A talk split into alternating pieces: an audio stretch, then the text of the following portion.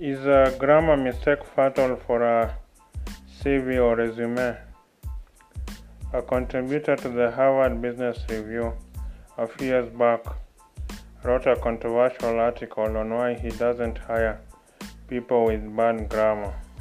Because he says at its heart grammar is prose.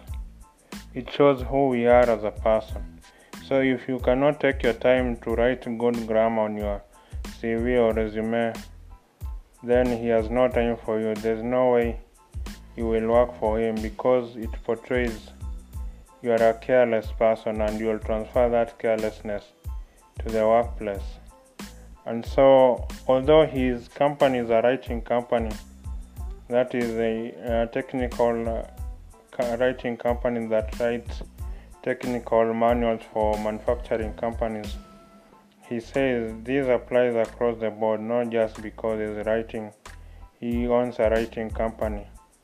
Because grammar, like programming, is all about fluency. And people who write bad grammar are careless people.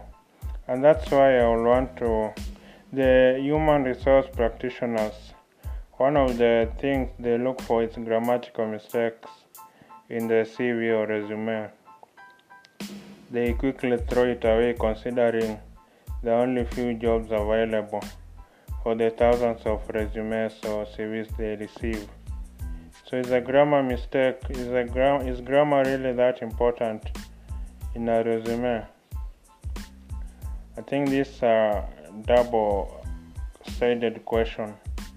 On the one hand, you have the technical skills, which I don't think can be much can be explained in a CV, and that's why the CV or resume these days is becoming an outdated, tool in hiring. Companies are conducting real work scenarios and subjecting candidates to tests that reflects the real work experience, the real work life in the company. Companies like the beer making company Diageo or Unilever or Procter & Gamble have simulations for the real work environment and they undergo this to test your personality and how you cope under various conditions in the workplace and so they have developed all these personality aptitude psychometric tests to test you on how you'll cope in the in the workplace.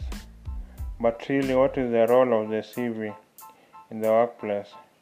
Does someone like a programmer coder or writer or even a journalist really need a cv i think we should move away from cv and resumes to portfolio that you are only as good as the last project you managed or the last assignment you initiated. This is the future of hiring, and I think this is the path that we should take. Uh, throwing just a bad grammatical CV to the dustbin, I don't think it reflects well on the company or even the human resource manager. I know they want to have their job easy, that's why the human resource managers use the simple indicators to try and portray someone as not qualified for the job. But I think the CV and resume should only be one component of point of elimination. And I think we should move away from the CV to portfolio uh, assessment. That is what projects has this person done? And that can be done even before the interview stage. And that i think will be the future of hiring